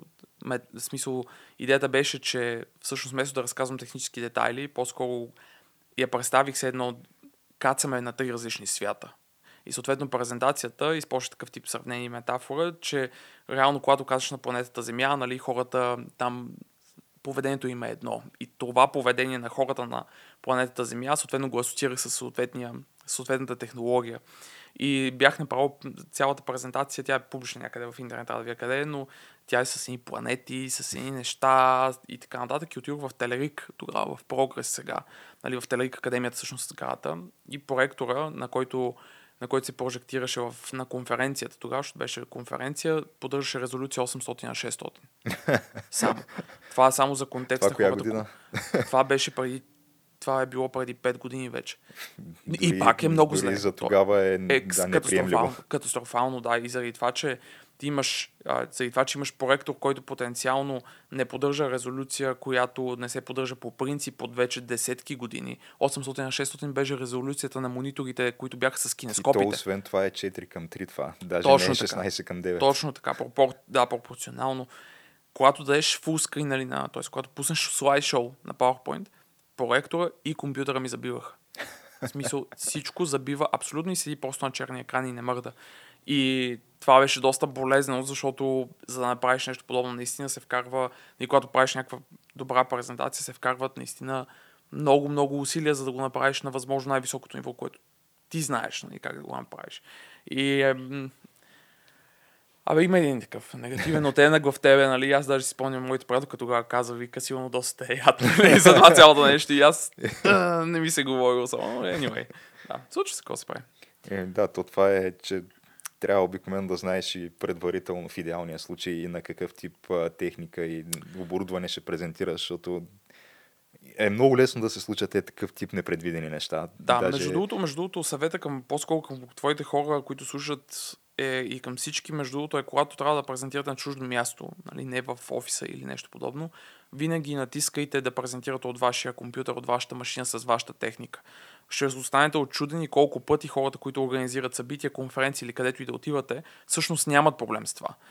Има ситуации, в които се дърпат по някакви причини. Ако вие леко ги натиснете, ще видите, че ще се предадат бързо. Силно ви съветвам навсякъде, където презентирате, да презентирате с ваши машини, с ваши устройства, с ваши кликари, с ваши мишки, всякакви такива. Всичко, което си е ваше, да си е ваше. Причините защо това е така, отделно от това, което ти спомена или което аз споменах, могат да бъдат още десетки. Мога да ви разказвам много грозни ситуации, в които нали, само за да загадна се виждат скринсейвъри, които, които не са никак подходящи за ситуацията. Виждал съм ситуации, в които компютъра се локва и човека не знае паролата и не може да продължи презентацията. Не говоря даже за неща, които се виждат в браузинг историто на лаптопа, нали? Е, добре, това Което всичко, вече е Изключително проблемно. на мен специално ми звучи като неща, които задължително трябва да си помислил за тях предварително. Абсолютно. Абсолютно. Но странно е наистина колко и понеже а, вие сте работили с много и големи Абсолютно, компании, да, и известни световни лидери в браншовете си и така нататък. Но е наистина изненадващо колко често дори на такъв тип ниво тези неща не са премислени предварително. Не, не, не, не са. Наистина, наистина, е, наистина е много странно, защото тези компании мислят за какво ли не. И когато са идеи сега, понеже ти казваш Шве- Швеция, с нощи а, по една или по друга причина, заради шведски клиент, трябваше да си им до малко до след полунощ пак в офиса, за да те имат дедлайн, нали, понеделник, ама бала. И съответно, гледай сега какво става. Значи тия хора са 150-60 човека организация, която са на 3 години организацията. За да вдигнеш организация за 3 години до 150 души, това е, това е страшно. В смисъл, това е брутално, наистина. Това е страхотен успех първо, нали, което е супер. От страна е много, изисква много умения и знания, за да го направиш. Имат страховит офис. Такъв офис не си виждал, как се казва. Страховит продукт и така нататък. Ребрандират се, правят цялостен нов бранд, цялостен нов вебсайт, всичко, лога, всякакви такива неща. И изведнъж, буквално 5 дни преди те да пуснат новия бранд, казват, а чайте малко, ние имаме едни презентации, дето ги използваме на ежедневна база, няма ли да ги оправяме и тях? И това се случва 5 дни преди бранда да бъде пуснат глобално, въобще всякакви такива неща и кой да ни помогне и се стига до нас, нали? Да, обаче презентацията винаги е някакси последното нещо на в целия, в целия кюб. И това не мога да разбера все още защо до такава степен се подценява. След като това е материала, с който те отиват пред клиент. Да. И от това зависи, и от това зависи, както и от, нали, от много, нали, все пак има и други неща, но от това основно зависи ти ще спечелиш ли този клиент да или не. И, се, и продължаваме да го третираме като най-незначителния фактор на планетата. Даже не коментирам гледали се, планирали се какви проект, какъв е проектора, а, каква е залата, нали, какви кабели има, звук, ако ми трябва, как точно. Въобще всичките тия неща, които потенциално могат да обърнат едно представяне обратно. Буквално могат да го обърнат наобратно. Интересно е. Нашия свят е много интересен и продължаваме да виждаме много интересни ситуации от гледна точка на това как хората разсъждават за презентации конкретно. Наистина е много То, интересно. да, да не говорим, че ти тук говориш за самите, самата презентация, нали, да не, ако, ако трябва да се изпипа цялото нещо, ти вече трябва да, Да. вземеш предвид неща, наистина какво е разположението на залата, примерно, Много какво е осветлението, дали има някакви звуци и така нататък, Да. нещо, което ще навреди. Всичките тези неща, ако си адаптираш презентацията към тях, ще я подобрят значително. Много интересно хората да знаят, че големите презентации, които гледат на Мъск, на Елон Мъск, нали, на Тесла, на Microsoft, на Samsung, на там, който бранд, да кажем, нали, Apple, понеже са прословути в това отношение и така нататък, а, има немалка част от хората, които си мислят, че те тия неща, които се виждат на тия презентации, просто така си се случват. В, не, не, просто като жокер. Хората, които създават презентациите на тези брандове са наши конкуренти, в същото време са наши познати. И буквално март месец бяхме заедно. Но в щатите, та, в тези презентации, които всички ни адмирираме в някаква форма, няма нищо случайно. Нищо случайно. Нищо от това, което се случва, нищо от това, което се казва, нищо от това, което се вижда, не е случайно. Нали, Няма, там в тези презентации летвата е толкова висока, защото най-малко се стримват, целият свят гледа, Фейсбук гледа, YouTube гледа, това остава като запис. В последствие за цял живот, нали, ти не мога да го изтриеш даже това после. Нали, грубо казано, не можеш. Ам, това остава за цял живот и там подготовката е гигантска и тя се прави от експерти, които правят само това.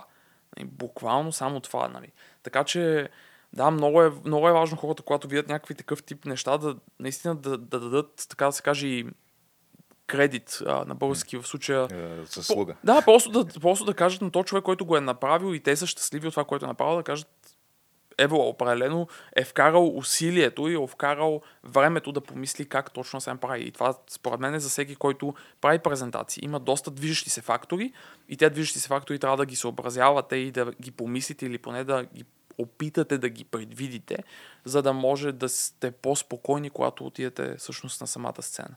А не да ги разбирате в движение, защото тогава вече е малко късно. То на Apple специално, понеже тяхното е най-прясно техния ивент, който се случва Новият всеки iPhone. септември, беше, да, сега преди 2-3 дни нещо Толкова, да, такова. буквално. 11. Да, и, и реално Днес 11. ти имаш наистина един шанс този продукт да го представиш пред Добре казано, един шанс. Много добра да, фраза. един, да. Не, то по-скоро е един шанс да направиш първото впечатление. Абсолютно. И то от това първо впечатление, оттам нататък може, много. може да ти предопредели финансовите резултати за цялата година напред. Абсолютно. И наистина няма как ти да си позволиш да не вложиш нужното време и нужните усилия, за да ти бъде възможно най-добро това първо впечатление, което ще дадеш. Понеже разликата е наистина колосална и то, ако аз мога да дам пример, а, да кажем, имаме презентациите на Apple, които М. винаги са много изпипани. Сега, може би имам някакви изисквания спрямо самите презентатори, които всеки път а, си излизат с а, не знам кой им прави гардероба и така. Те може би там е останало нещо от ерата на Стив Джобс, който Да. винаги е Има и други забележки по имидж, презентациите, нали, да. като презентатори. Последната презентация, ако я гледат само хората, извинявайте, че те прекъсвам, може да видите примерно, колко малко имаше eye contact, т.е. Колко често всъщност презентаторите на Apple гледаха в екраните долу. Това никога не е добра идея. Та, просто казвам, че и Apple не са перфектни от както Джобс а, напусна цялото нещо. А, по никакъв начин там нещата не са на същото ниво, но да, все пак са Apple. А, да, та, реално те на тези презентации присъстват първо всяка вид а, медии, дали ще са технологични, дали ще са Определено. да, новинарски. Най-големите всеки медии го отразява това, да. А Второ, от това нещо после започват а, YouTube ревюта и така нататък на всякакви хора, които милиони да. последователи, които те занимават само Те с говорят. това. Да, само това говоря, да. те правят ревю на този телефон и съответно показват кадри от тая презентация. И това го Абсолютно. гледат милиони хора. Айде пак, да. Още милиони го споделят после по социални мрежи и така нататък. Така като че наистина това, което направо. ти ще покажеш, то ще бъде видяно, освен на този случай, нали, когато го показваш там в самата зала, после ще бъде видяно още милиони пъти и прегледано и така нататък. Така че наистина трябва да го изпипаш. И ако Apple, да кажем, винаги ги изпипва добре тия презентации, защото техните, специално визуалната част, винаги изглежда много добре. Факт. Съгласен има случаи, когато, да кажем, м- примерно, а, Blizzard, които са компанията за, За за, игри, да. за игри, да. Те имаха интересен случай. Те имаха, да, точно за този случай ще говоря, нали, с, с телефоните. М. Фактически, как може една дума, едно такова, да го кажем, а, не, недопремислено изказване, което направиш, оттам нататък месеци наред да ти, да ти тежи това нещо и да ти вреди, което те направиха на последния BlizzCon, който им е най-големия годишен евент. Нали, винаги имат презентация в началото, с която представят всичките си нови продукти за годината, които хората ги чакат месеци Да, наред, може би цяла година. година, да. да. Някои неща ги чакат от години наред. Абсолютно. И ти излизаш, нали, представяш ги тия неща, публиката не е доволна и изцепваш едно такова като, ай, вие нямате ли телефони, нали, защото те, хората очакват да пуснеш нова, нова игра, нали, от години, те са фенове, а ти пускаш някаква мобилна игра, която е за китайския пазар и изобщо не е за тия хора, които са в залата там в Калифорния, защото, Да. да, мобилните игри са основно за, за азиатския пазар. Да. И ти един вид пък им влизаш после с отношение, какво сте недоволни. Да, да, да. И това се отразява. И това взривява. Да, те акции падат от там нататък. Хората почват да бойкотират продукти, почват едни гневни изказвания. Всяко едно видео, което качат след това има съотношение лайкове срещу даунволтове в YouTube. Да, едно да. към 5, примерно. Ужас. И всичко това заради един момент в една презентация. Да, Точно, да. Критичността е наистина огромна. В днешно време това, което се случва особено с най-големите брандове е феноменално наистина. Какво означава една дума или едно изречение да обърне цялостно впечатлението за един бранд, буквално. И то не е като нали, Blizzard си бранд, както и да го гледаш. Нали, хората, които са създали StarCraft, нали, как да. се казва, това е да, това по мое време беше, нали, и по наше време според мен беше като The Ultimate Game, нали, нямаше, нямаше втора такава игра и а, да, и според мен интересното е, че все повече и все повече хора се, се отцапват и се, а, и се опарват, по-скоро е правилната дума, се опарват и в момента, в който се опарят, взимат някакви мерки. Според мен с някои неща трябва да, да ти живота да ти нанесе, да ти удари един шамар, за да се съвземеш. Иначе винаги мислиш, че всичко ти е ясно, винаги мислиш, включително и аз за някои неща. В смисъл, аз виня и себе си за някои неща в това отношение, докато обаче не ти удари живота един шамар, не знаеш. И като ти удари обаче, тогава вече си кажеш, ммм, окей, да, дай да променя нещо и да видя как да го променя. Просто презентациите също са според мен едно от тези неща. Определено. И, ние, между другото, само за да го хвърля тук, имахме казус с една дама, която подготвяше презентация за 900 милиона долара. И само, само за да разбереш колко, само за, и, и всички да разберат колко е сбъркан целият свят в това отношение, час и половина по-късно ние разсъждаваме нали, по самата история. Още не сме пипнали PowerPoint. Не сме говорили за това тя като излезе, какво ще казва и така нататък. Час и половина ние разсъждаваме по историята на базата на това, коя е аудиторията, нали, какво иска да чуят, кои са тия хора, търа, да, да, всякакви такива неща. И тя каза, не мога да повярвам, вика, че час и половина по-късно, вика, презентацията още не е готова. А тя иска за час и половина цялото нещо да стане. Да, тя, и- тя и, и, виж, и виж каква е, и виж колко е странно. Залога е 900 милиона. Очакването на човека е, че 900 милиона долара за 5 годишен договор говоря по 180 милиона на година. Нали, Пак малко пари, 180 милиона долара на година. Как така ние вкарваме повече от час и половина-два работа в нещо подобно? И, и това е, ето това е момента, който аз честно казвам давам и по време на нашите тренинги с хората, с които работим. И буквално ги предизвиквам ги да ги попитам, ако само аз разбирам, че това е грешно, кажете ми. Защото ще затворя фирмата и ще, и ще се върна отново в IT света, който и без това отчасти понякога леко ми липсва. Нали, Ако само аз виждам, че това е грешно, защото не знам за теб, но аз лично, ако пред мен е- има възможност да, да спечеля 900 милиона долара, няма да вкарам час и половина време в това. Бих вкарал доста, доста, доста повече време, дори за шанса да се доближа до такава сума. Аз даже не мога да си представя колко пари са това. So, трудно ми е да, а, трудно ми е да асимилирам потенциално какво означава това даже. Но това се случва. И това са хора, които са на много високи екзекутив управленчески позиции в някои от най-големите организации на света, с които, на които ние сме клиенти. Буквално. Което е наистина феноменално. То проблема при тези хора, според мен, е, че те, тяхното време наистина е много, много силно ограничено. И Факт. те се опитват всяко едно нещо, понеже то дори на мен, който съм работя в а, някаква най-обикновена компания на най-обикновена позиция и правя тук един страничен проект в свободното си време. Така. И знам как, за да мога да ги върша тия неща, буквално повечето ми дни са разграфени до последната, До последната минута. минута. Да. Да, представям си само някой, който е на такава позиция и се занимава с такива проекти, с колко време да разполага всеки ден. Просто 24 часа в денонощието не могат да му стигнат по никакъв начин. Да, така е. Факт. И Абсолютно. Да, но може въпрос би на по тази причина, обаче. да, те нали очакват. Тук също имаш и въпрос на приоритети също. Защото тук вече става въпрос за това колко потенциално е важна тази сделка, в сравнение с това да влезе на някакъв кол, да кажем, или да напиша 20 имейла през това време или каквото и да е. А, така че е въпрос на приоритети. А, това също е нещо, което е много важно. При нея хубавото е, че това, което се случва е, че на нея е казано, че ако не спечели сделката, нейната глава пада. Тоест, някой ти казва една, една идея нагоре, че ти си отговорен за това. А как ще го направиш, от тук насетне е абсолютно твой проблем. Дали ще вкараш един час ще вземеш сделката, или ще вкараш един месец, както ти каза да вземеш сделката, up to you. Ние искаме тази сделка да мине, защото клиентът е критичен, парите са много, импакта, нали, т.е. влиянието на това какво се случва в организацията, ако спечелим тази сделка е гигантски. И може да си представиш, ако спечели една компания 900 милиона долара, какво означава това за една компания? Те, може би, нов офис трябва да отворят. Със сигурност. Е, Да. То зависи за каква компания става въпрос. В фармацевтичния свят. Да. където парите са просто средство. Нали? Аз за това винаги се шегувам, че фарма... фармацията, нали, особено топ брандовете в фармацевтичния свят, те нямат пари. Те по-скоро печатат пари. нали? Има голяма разлика в двете степени а, да имаш пари и да печаташ. Нали? Те са едни от най-богатите корпорации в света. Те По-според, мисля, че са здрави. то това е от много време насам, може би от Няма десетилетия вече. Това е сектора, който и отделя нали, най-големия дял за, за иновации. Есте... О, естествено, там- да. Естествено. Защото импактът е огромен след това. Ти можеш да го продадеш на целия свят. Това е човешкото здраве.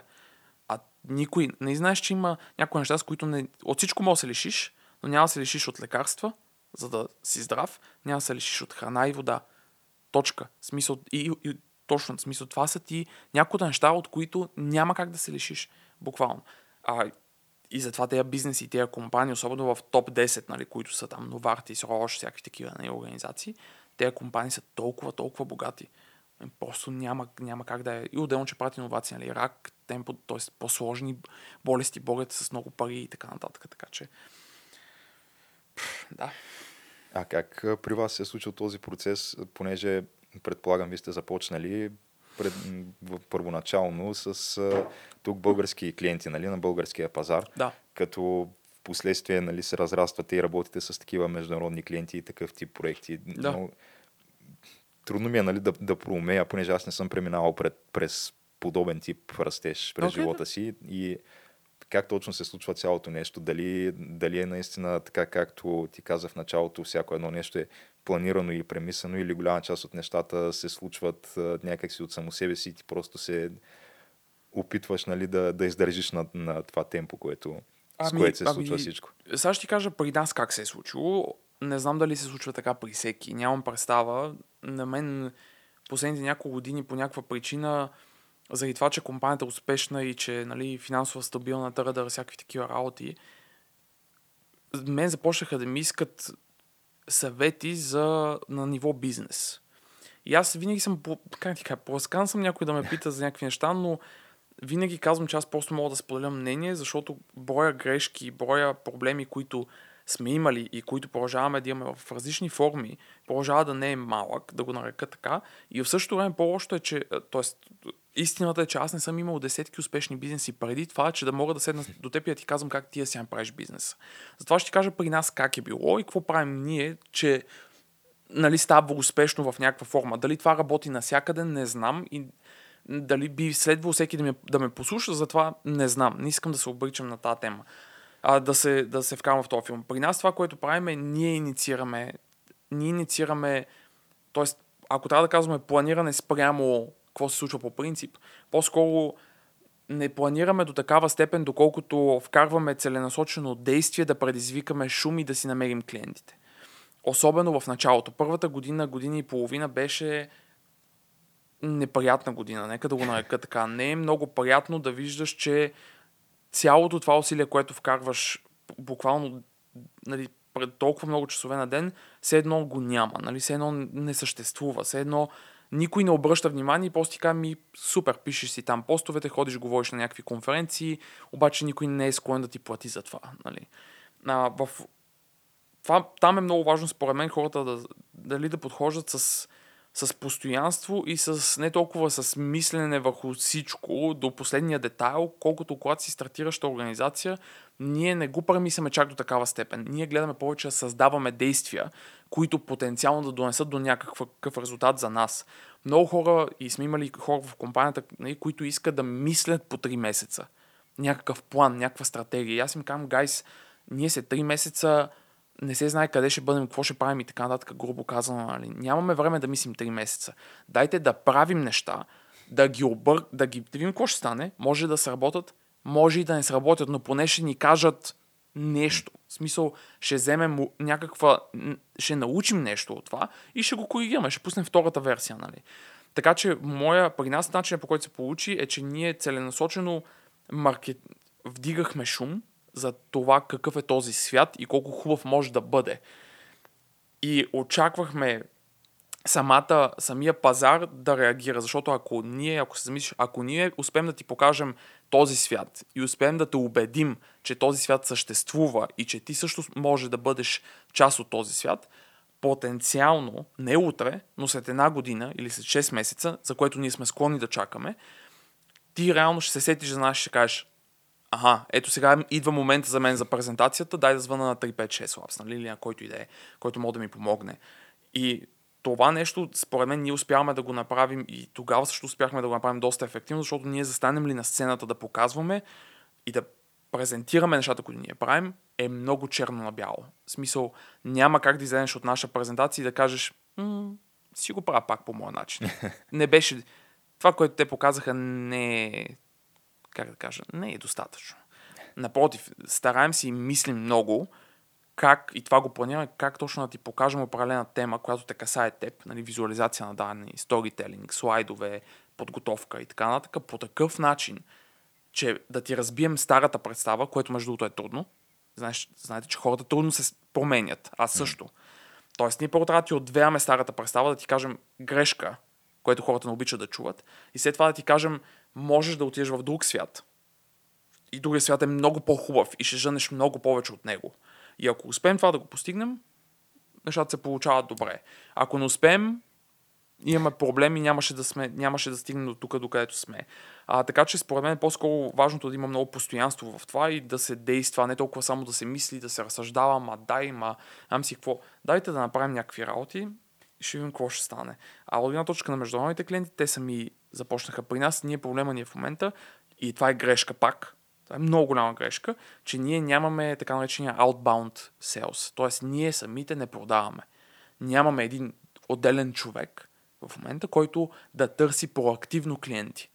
Това е много голяма грешка в една организация от бизнес гледна точка, защото ти никога не можеш да си сигурен, че тези добри думи ще продължава да се носят наляво-надясно и хората по принцип си разказват за това колко хубаво е било с еди коя си компания. Това е поставяте на позиция, на която не искаш да бъдеш. А първо, така че при нас целият ни бизнес идва от уста на уста, и грубо казано, и от това, че хората са чували какво правим, или от repeating clients, т.е. от хората, които сме работили, така, абе имаме и още нещо. Абе имаме и още. А, искаме и тия хора да ни ги обучи на тази тема и така нататък. И това, не, това от една страна е супер, от друга страна е много голям проблем, който ние атакуваме следващите няколко месеца ще атакуваме вече доста агресивно. Е, да, то хубавото е нали, да, да може да ги идентифицирате тези проблеми и да се, да, да се решават. Се. Това е един постоянен процес, Ама, който никога не приключва. Точно така, да. Там то се вижда. И ти, когато си в ежедневието на компанията, ти виждаш къде страда организацията или ако си, се, ако си организирал културата на компанията по такъв начин, както вярвам, че нашата компания го направи, където обратната връзка между всеки и всеки е много отворена. Защото при нас няма, понеже аз съм основател на компанията, някой да не смее да ми каже нещо.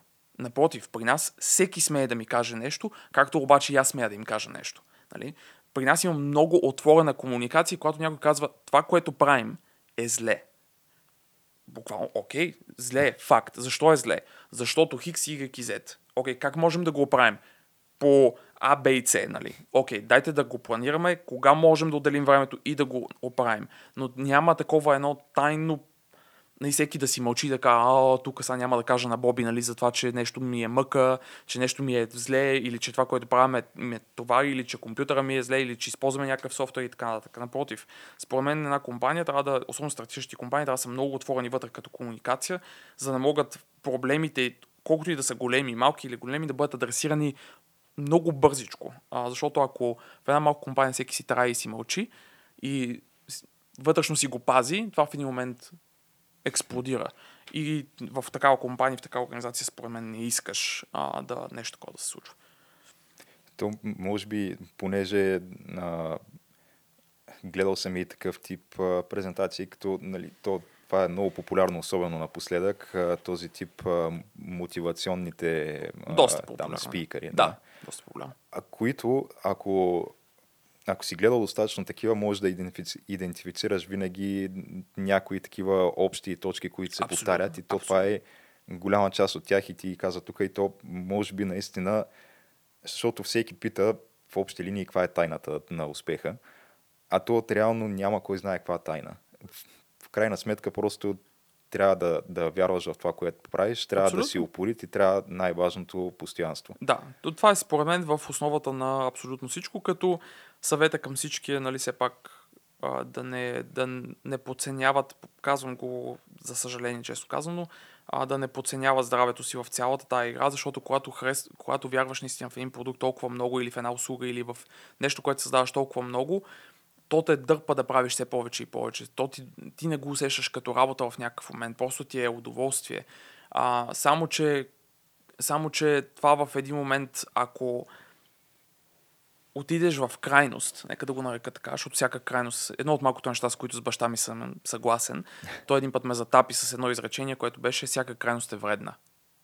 И аз бях иска да му отговоря някакси, обаче се вслушах малко по-внимателно, мина ми през главата, асимилирах го и казах, прав си. Всяка крайност вярно е вредна. А, в един момент ние като хора, които според мен създаваме някакви неща, сме склонни да отидем в една крайност, в която наистина не виждаме нищо друго, освен това, освен mm. работния процес, освен това как да направя следващата крачка, как да, как да взема как да едитна файла още по-добре и всичките тия неща, които постоянно ти циркулират в главата и няма край. Ти се едно не виждаш край колко по-добре може да бъде или колко повече а, неща могат да се случат и това потенциално може да доведе немалко хора, които се занимават с това и а, може да ги доведе до, просто до здравословни проблеми, които когато се стигне до тях и всеки ги е чувал, нали, а, всеки е чувал според мен за такива типични бизнес думи в момента, които се наричат бърнаут и тем подобни неща, които не са шега по никакъв начин. А, трябва, нали, както започнахме, живота в един момент ти удря шамар и ти казва внимавай, защото ходиш по тънка линия, нали, буквално и може би не е препоръчително да го правиш. Или не е препоръчително, не е препоръчително да продължиш да го правиш. Така че да, внимавайте, нали, внимание с това колко време и а, колко усилие се вкара, защото наистина е изкушително да, да не спираш, буквално, защото толкова ти харесва. Нали? Наистина толкова ти харесва. Или се надяваш, смисъл надявам се на всеки, който прави нещо, това, което прави, е избрал да прави наистина толкова много да му харесва, че да не го усеща като, като закачка. Да, Като то това е най- най-добрият вариант по принцип. Абсолютно. ти не знам дали усети, аз лично почти не го усетих, че вече, кажи рече, един, Един час, час, записваме, да, да. По едно време се замислих какво стана. Абсолютно. Което ние със сигурност и 3 часа да продължим, няма как да засегнем абсолютно всичко свързано с тази материя, но аз видях, че вие също имате подкаст. Не знам дали все още е активен или... Активен е, да. Просто в момента имаме нов маркетингов човек, който се адаптира малко. Казваме му, нали, какво правим с този подкаст. Имаме два записани подкаста, които просто не са едитнати, просто ги едитва той. Той трябва да ги едитне и така. Да, активен е. По принцип трябва да е на weekly basis, т.е. да е всяка седмица, но в момента е, не сме пускали епизод от една седмица поне. Да, но все пак аз видях, че има вече, мисля, че бяха 18 или епизода или 20 19, нещо, да, да, даже, у, излъгахте, значи би трябвало да са, би трябвало да са 3 епизода, които не са качени. 22 записвам. Последното си спомням, че в 22 записах с няколко. Да, Anyway, да, няма значение, да, абсолютно. Идеята ми е, че има предостатъчно материали на вашия вебсайт, който хората могат да преслушат, ако сме успели да възбудим интереса към тази материя с Абсолютно. днешното ти участие при нас. Абсолютно. А, така че, да, ако искаш, можеш да м- направиш този call to action, който се прави към края, нали? да кажеш къде могат да те открият а, нашите слушатели.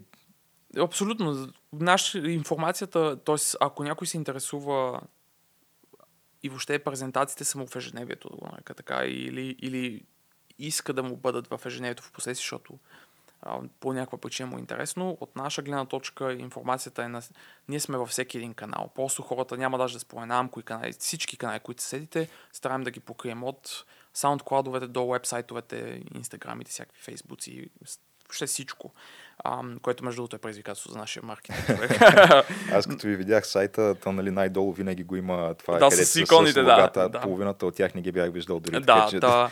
непознати са ми лично. Единственото, което може би по-скоро трябва да кажем, на- да кажем, ако някой иска да намери малко повече за нас, е, че компанията се казва 356 Labs. Казвам го с усмивка а, на лицето си, защото много често я бъркат за 365 Labs.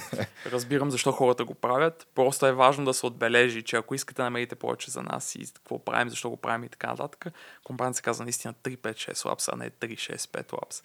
И оттам след вече един Google Search Away за всяко едно Е, според мен дори и 365 да напишат, той Google е достатъчно умен пак, за да изкара резултати. Да, вече мисля, че да. Въпросът е, че се опитахме да купим домейна 365labs.com, защото е заед в момента, но няма да се случи май скоро. Той ни усети и каза, вика, искаме 10 000 евро и аз бях. Тя е Окей, така да, цифра, добре. която да със За, доме, за домен, който по принцип струва 20 долара, да искаш 10 000 долара, да, той е от щатите човека, 10 000 долара не е честно. в А, Смисъл. те, това е, те, те и с това правят такъв тип Знам, бизнес, чух- където чух купуват и наскоро. препродават. да. Чух наскоро направо поздравления на тия хора, които сетили. Между другото, е, нали, пак е бизнес. Нали, имаш поглед върху пазара и съответно експлуатираш тая ниша. Така че Какви- поздравления за хората, които го правят. Честно Както са тези автоджамбазите, нали, купуват и препродават коли, същото ама с домейни, нали, на вебсайтове. Изненадващо, но да, наскоро разбрах, че има и такъв тип Има, да, бизнес. има и аз наскоро го разбрах. И между другото се оказа огромен бизнес. да, със сигурност. Което е особено имаш понеже има някакви домейни, които се продават за даже 10 000 долара е малко, много по-скъпи има. О, да. Да, абсолютно. Но да, благодаря ти за днешното участие изключително много. И аз благодарности за поканата. И а, ние винаги си оставяме една такава вратичка за в бъдеще, евентуално. А, може пак да ни гостуваш, ако разбира се ти е било приятно. Когато кажете. Няма никакъв проблем. И на всички слушатели пожелаваме приятен ден и до нови срещи.